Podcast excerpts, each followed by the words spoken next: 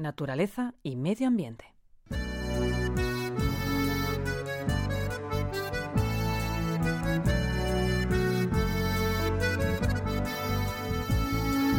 La patella ferruginea es una lapa de la región occidental del Mediterráneo que ha formado parte de la alimentación de las personas desde tiempos prehistóricos. Sin embargo, el paulatino deterioro sufrido por una buena parte de las áreas costeras ha traído consigo la destrucción de su hábitat, por lo que en este momento la especie solo puede encontrarse en algunos puntos del norte africano, sudeste peninsular, Córcega, Cerdeña y las Islas Chafarinas, donde se encuentran las poblaciones más numerosas. No obstante, la situación puede cambiar porque un proyecto liderado por el Consejo Superior de Investigaciones Científicas, en el que han participado científicos del Instituto Torre de la Sal, del Instituto de Investigación de Tecnología Agroalimentaria y de la Universidad Autónoma de Madrid, ha conseguido reproducir mediante fecundación artificial algunos ejemplares de esta especie de molusco mediterráneo. Durante el proceso de laboratorio, los investigadores se han convertido en espectadores del desarrollo embrionario y larvario de estas lapas, de modo que pudieron comprobar cómo el complicado paso de ser larvas planctónicas a juveniles reptantes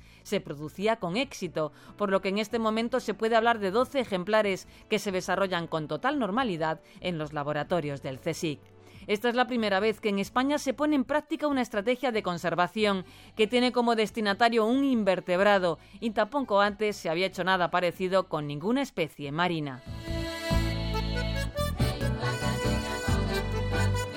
Así pues, a partir del estudio de aspectos biológicos como su capacidad reproductora, el análisis de la estructura poblacional y su conectividad genética, se intentará recuperar la especie, utilizando los ejemplares jóvenes conseguidos para restaurar poblaciones que puedan encontrarse en dificultades. Los resultados del experimento no solo han sido positivos por alcanzar la finalidad que se perseguía, sino porque ha permitido también conocer algo más sobre la estrategia reproductora de esta lapa hermafrodita que a lo largo de su existencia tiene la capacidad de cambiar de sexo en diversas ocasiones. Por tanto, no solo puede pasar de macho a hembra como ocurre con otras lapas, sino que posteriormente puede volver a adoptar la forma de macho, ya que es así como las crías pueden alcanzar la madurez.